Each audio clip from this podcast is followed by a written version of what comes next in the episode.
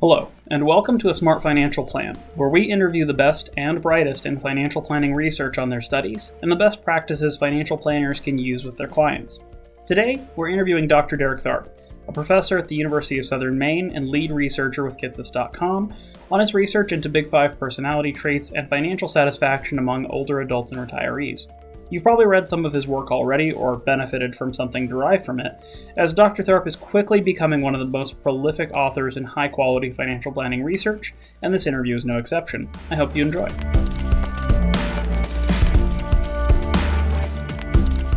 Uh, well, Dr. Tharp, thank you for being on the program today. Uh, can you just tell us a little bit about yourself? Sure. Thank you for having me. Um, I'm my name is Derek Tharp. I'm a professor of finance at the University of Southern Maine. Um, I also work uh, in various capacities with uh, other industry organizations. Um, I'm a the lead researcher at Kitces.com.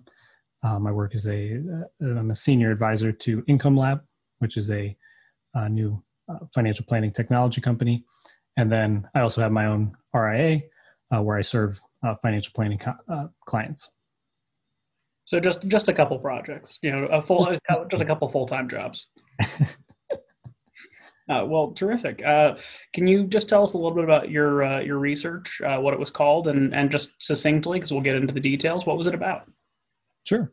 Yeah. So this particular paper um, was titled "Big Five Personality Traits, Dispositional Affect, and Financial Satisfaction Among Older Adults," and it was published in uh, Personality and Individual Differences which is a psychology journal. And what what I was really looking at um, with my co-authors in this paper was, uh, you know, does personality, do personality traits influence our um, our assessment of our financial well-being or how satisfied we are with our financial situation? And the motivation for this really came from uh, sitting down. Uh, this was actually part of my dissertation uh, but sitting down looking at some research in other fields and seeing that um, oftentimes different life satisfaction other subjective well-being measures what actually predicts those the most is um, or one of the strongest predictors is personality. And then i came back and looked at what had been done in the financial satisfaction literature and we really didn't have much that looked at that. So um, you know really wanted to dig in and explore, uh, particularly if it was um, one of the more important predictors of financial satisfaction. See if if that same relationship was true in this context. Sure. So, I mean, you you sort of answered the next question for me a little bit, but I'm curious because you're you're a fairly prolific writer. I, I, don't think a week or two goes by without something new that you've published. So, what made this a priority for you? Why did you want to research this particular topic? Hmm it's hard to get back into my uh, my graduate school mindset and where I was. I mean, there's there's the realistic or just kind of practical component of it where um, what I was working with was I wanted to do something with the HRS data set, the health and retirement study uh, data set. And within there, there was a very nice psychosocial uh, questionnaire. So um, on the very practical side, you know, I was kind of operating within those confines and that to some extent led me to a research question by seeing what was in there. But then um, you know i didn't actually land on that and that wasn't actually the direction i was initially going to go. Um, it was reading other literature um, from other other areas where i came across this relationship between personality and subjective well-being and realized oh hey we, those variables are in there. We have the uh, big five personality traits, have some other related psychological um, measures like trait affect. And so um, just seemed like a good opportunity uh, to be able to really, especially for a dis- dissertation, um, it was a nice fit because I could do a deep enough lit review and motivation and some of my other research, particularly on uh, more financial planning specific uh, topics, can sometimes be hard just because there's very little research out there to support it. You really have to borrow heavily from maybe theories or other fields, but sometimes it's just a little hard to build up that real dissertation esque lit review. Um, and this this was a good fit for that. So really, it was a combination um, of all those uh, components. But overall, I I found it to be a really interesting project. Sure. So, I mean, you mentioned that there was kind of related research or prior research in the area, but what what was missing? What was the gap you were noticing in the literature? Mm-hmm. So, I think the big gap was just personality in general being put into the model. So, um, Joo and Grable, 2004, is kind of the go-to um, financial satisfaction model citation, and they look at all sorts of different factors, and they hypothesize about some things that might be related as well that they didn't uh, look at in their particular paper. But um, the within that model, um, there there was no personality. So the personality traits were not something that that was in there, even though you could think of them as being very related to some ideas they brought up. Um, and then, you know, just seeing the disconnect between you know, those models. There was there is one other paper that had looked at personality and financial satisfaction, which had some uh, quite significant limitations in in my opinion.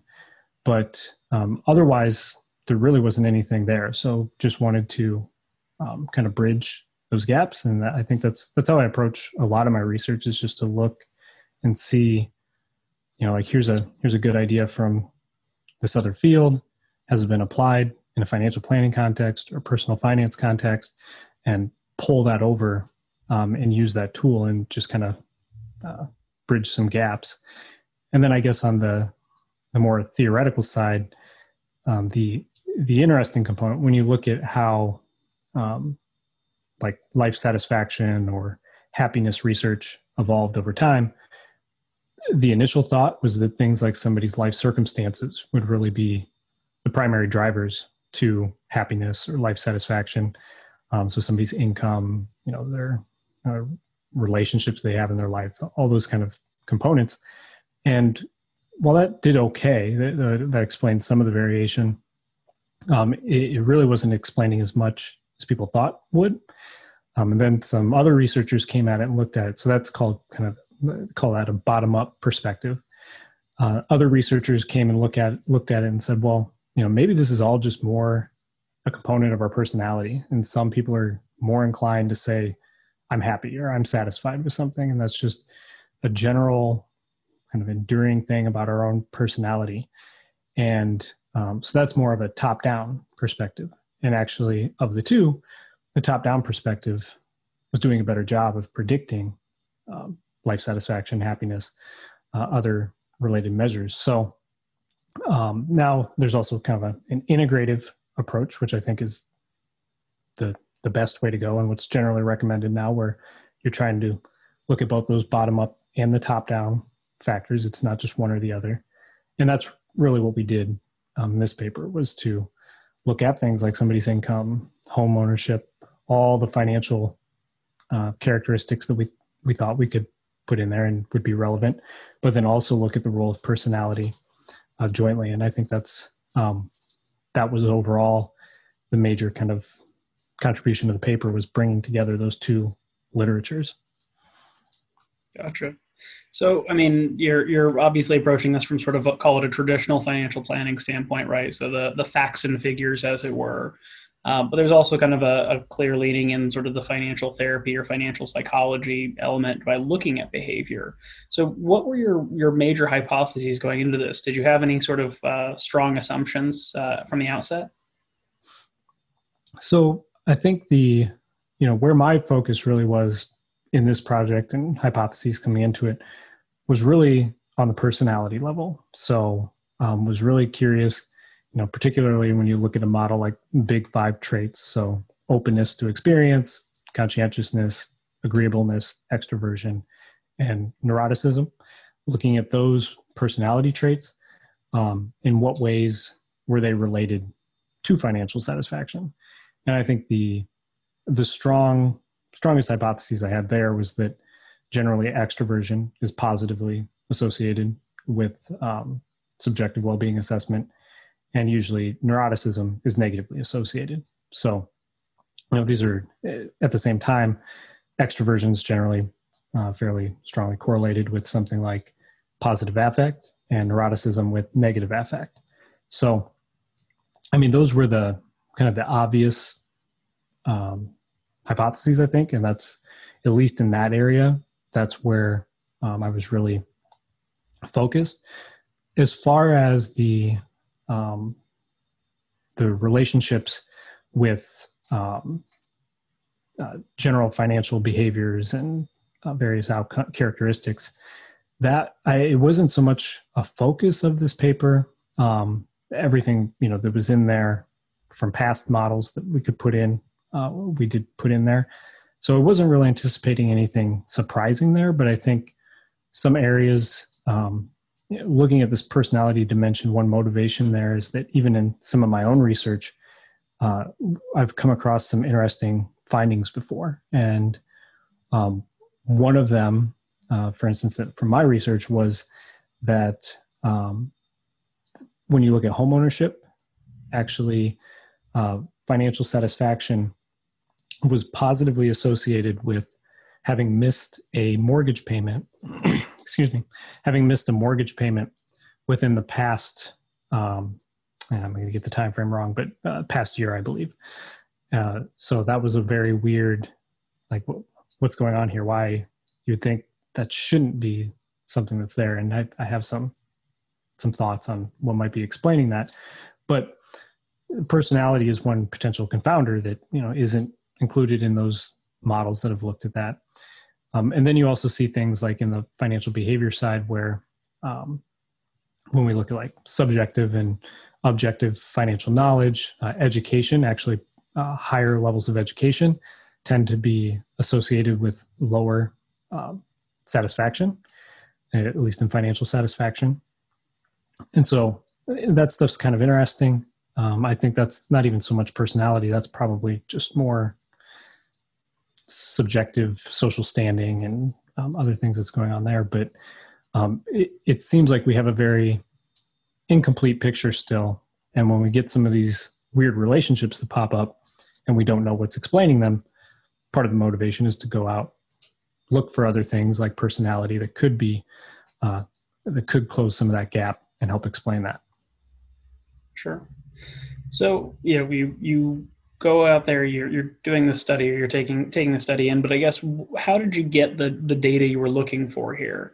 Um, how do you know was there a national study or something like that that happened to have big five traits as well as the hard data or did you have to go out and gather this uh, fresh? Yep so for for this paper there's actually multiple studies within it but for the the core study um, really looking at that relationship between uh, personality and financial satisfaction after controlling uh, for other relevant financial characteristics. Um, what we were using there was the health and retirement study. Uh, so, a very nice longitudinal study of older Americans, and it, um, and it it uh, allowed us to uh, do several different types of analyses. But the first and primary one was just to look at that you know, that regression of we put in the all of our independent variables, the financial characteristics, personality, and see how that predicts uh, financial satisfaction. So uh, using that secondary data set was really the um, the core of it. Uh, there's a second study in the same paper where um, we did go out to uh, Mechanical Turk, Amazon's Mechanical Turk, and do some additional uh, surveying for the purposes more of uh, psychometric validation, because one issue with uh, the measures that are the psychosocial measures that are used in the big five is that they aren't like your standard sorry the, the psychosocial social measures used within the hrs are not your standard measures that are used in personality research. So it's not like your um, your, your bfi2 is probably the the current measure that's uh, most popular uh, uh, for, sorry for for the audience what is that just a particular way, a particular set of questions uh, that you would use and a consistent survey to measure um, big five traits. And so that's that's kind of the, um, the, the most popular one now. So that's the one um, that we actually used. And there, there's actually what's called the the NeoPi R or the, the NeoPi or the NeoPi R, um, which is the more popular overall. It's been used um, probably more than any other Big Five measure but um, it's there's copyright and um, it's expensive to use, and so the BFI two does not have that and is becoming the more dominant measure. I think in large part just because it's freely available for for research use. So um, we used that. Uh, we we asked the HRS version of the uh, Big Five measures, and then we asked the um, the uh, BFI two uh, of the same participants in the um, uh, in the Amazon Mechanical Turk sample, and then we were able to compare those and see, you know, do we actually see, uh, do these appear to uh, be reasonable measures for use in academic research? And that's what we we did find. Uh, we did test. We did a few other tests too, things like test retest reliability, but we were able to do that just using the HRS. So, kind of a secondary contribution to that paper was uh, providing some extra validation for the use of those personality uh, variables uh, with that are used specifically within the HRS. Sure. So, what were the findings? What are what are the great takeaways of this uh, particular project? So, um, nothing I would say overly surprising. Um, the the personality relationships that we, particularly the ones that were anticipated, uh, Big Five or uh, at the Big Five level, positive affect was positively associated with financial satisfaction. Negative affect was negatively associated. Sorry, that, that's the that's the affect level. Uh, at the Big Five level, would have been extroversion was positively associated with financial satisfaction. Uh, neuroticism was negatively associated with financial satisfaction, um, and then interestingly, uh, agreeableness was negatively associated with financial satisfaction, which I think that might actually be the most interesting finding from kind of a practical uh, standpoint and something we might want to talk about a little bit more. But um, we also looked at uh, taking the big five traits, but then looking at the big five traits with trait affect and trait trait positive affect and trait negative affect in the model, and then basically the relationship that was previously observed among extroversion and neuroticism shifted to that positive affect, negative affect, um, and really positive affect and negative affect were stronger predictor, predictors of that um, financial satisfaction assessment. I think one thing that's important to note on that finding is that a lot of people, well, we didn't actually get this pushback from reviewers, but I was kind of anticipating that we might. I think one line of criticism could be that, well, those are all really just forms of well being, and we're just measuring well being um, you know, as a we have med- we have well-being as an independent variable and a dependent variable. And the difference um, there is a distinction when you look at um, a measure like affect in how you ask the question the question stem. Are you asking in general do you feel a certain way? Or are you asking right now in the moment do you feel a way? And so um, the way the hrs question is posed it's more on the uh, in general kind of trait affect side rather than a, an emotional current uh, feelings or a state affect. So uh, that uh, seeing that that sort of trait, and then that's carried over um, because of findings like that. I've used that in well-being research with financial advisors, um, uh, other well-being research um, looking at financial satisfaction, where I have measures like that uh, affect type measure available. So, I mean, just just for our audience here, let's let's try to break down those maybe those three major findings with uh, you know as far as neuroticism, agreeableness, etc. So, if I'm a planning practitioner, how would I recognize the kind of let's say a high predominance of trait neuroticism or trait agreeableness uh, or or extroversion within my client? How do I see that or recognize that? One thing in the psychological research is that people actually do tend to be pretty good, uh, or the correlations are pretty decent between somebody's self assessment of their personality and other people's assessment of personality. So I think to some extent, um, people are, would just have a pretty good intuitive sense. You know, is somebody more of an upbeat, cheery, you know, open person? Like that's something you could probably uh, see, or is somebody that um, you know tends to be more of a glass half empty you know not not as much of a positive disposition. And of course there's wide spectrum there. Uh, so it, it's hard to maybe pinpoint somebody precisely but um, i think people do have a pretty good intuitive sense of uh, uh, somebody else's personality or just from from engaging with them. They they can get a decent sense.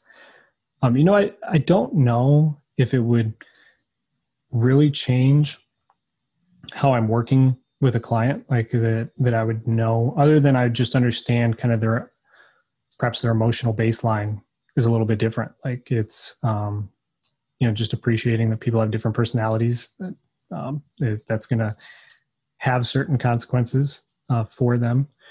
But um, you know especially looking at the financial satisfaction assessment specifically like that's a hard one in practice. I'm not necessarily trying to assess how satisfied my clients are with their financials. I mean i, I want them to be. I want to be um, doing good things for them and helping them out. But i guess i'm i'm going to look at that from a very different lens and not be so caught up in kind of the the uh, technical psychometrics of of what's driving their their satisfaction. I, I hope I'm helping them set up the conditions to you know, kind of thrive in all the other areas enough that whatever effect is there with personality doesn't matter at the end of the day because they're still accomplishing their goals. If that makes any sense. Sure. I mean, I, I guess you know, there, there's.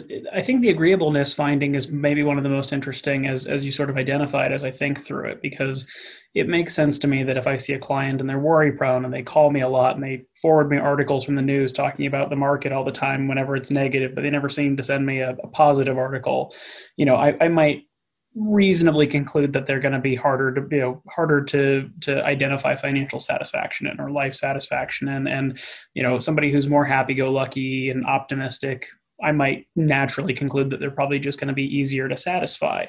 You know in the case of agreeableness i wonder if there's almost a, a con, conflict of interest is the wrong term but follow, follow the theme.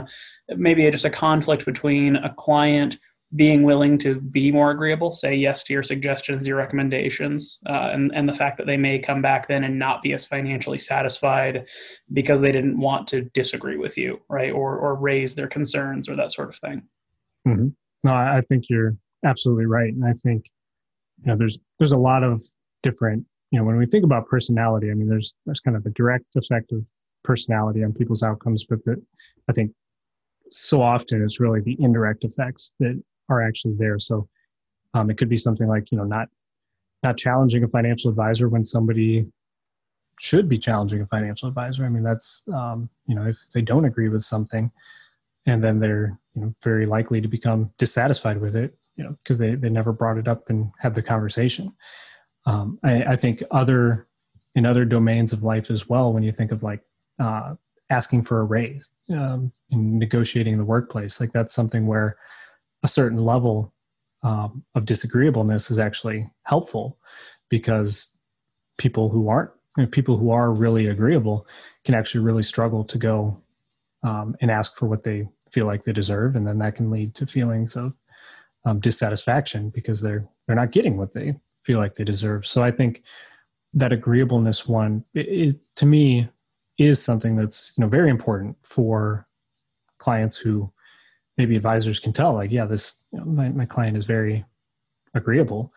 Um, you know having some conversation either about that or just more in general about you know providing resources for how to negotiate providing support encouragement um, that people go out and do that. And you know as an advisor just even giving them uh, making it very clear that it's okay to disagree with you or to express that they they disagree to make the environment very open um, to that that sort of uh, conflict. And I say conflict in a in like a healthy sense, but mm-hmm. um, I, I, think for a lot of people, just knowing like, yeah, it's it's okay to challenge me. You don't have to nod your has, head yes and agree with everything that I'm saying in this meeting. If if you think I've missed something, please let me know. Uh, asking your clients for that um, could really help those clients, uh, in my opinion. So, what you know, you, you, sort of raised agreeableness as one of the big surprises, but were there any other kind of hidden gems or surprising findings within uh, the results? Know, I not so much. I, I, think the the agreeableness was the one that really caught my eye when I, you know, when you look through our other results. I think most of them were pretty, you know, standard for um, financial satisfaction research. Um, I think you know it's more the perhaps the questions that it raises that uh, for future research that I think is interesting. So, okay, yes, we see you know, this on a cross sectional basis. We see some relationship between um, personality and financial satisfaction, but I'm I'm really curious. Um, you know, when we look at longitudinal studies, when we look at you know how does how does personality put people on different paths that they go out in life and where that leads them. Um, you know, those are messier, harder questions to get at, but I think ultimately really important questions. And I think it's it's relevant not only you know advisors in their own career. So we've uh, through uh, Kitces.com, um, we've done various surveys of advisors, and we've looked at things like personality traits. Um, and so understanding how advisor personality might lead them um, in different directions and different areas of focus. Um, but then, even from the client perspective, understanding how uh, personality is relevant to somebody's uh, uh, client's behaviors.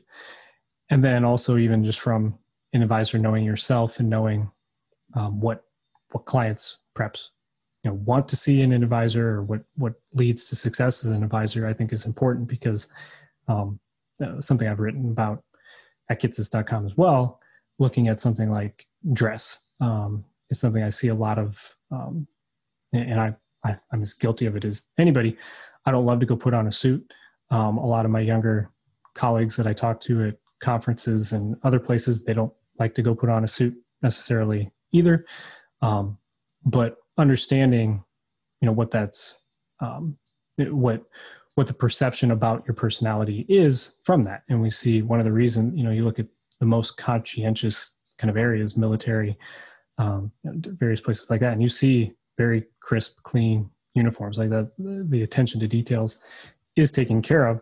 And, you know, when I think when somebody's trying to hire somebody to manage their life savings, they want to see that. Like they, they want to see that, um, you know details uh, attention to details paid and that that doesn't mean for everybody a suit is the right way to go if your uh, clientele is going to be put off by you wearing a suit like then yeah be smart enough to not uh, not wear a suit in every environment but um, you know paying attention to the way our own uh, our sort of our real personality manifests in our um, our appearance to clients and what we're doing with clients but then also the ways that we want to might want to make sure we're sending the right signals to clients um, and maybe even fight our own personality a little bit um, are both very relevant to um, that. So it's it, it, really i think a lot of the most interesting implications are not so much the paper itself i mean it was hopefully we did a technically sound job and have introduced that um, that concept but it's more all these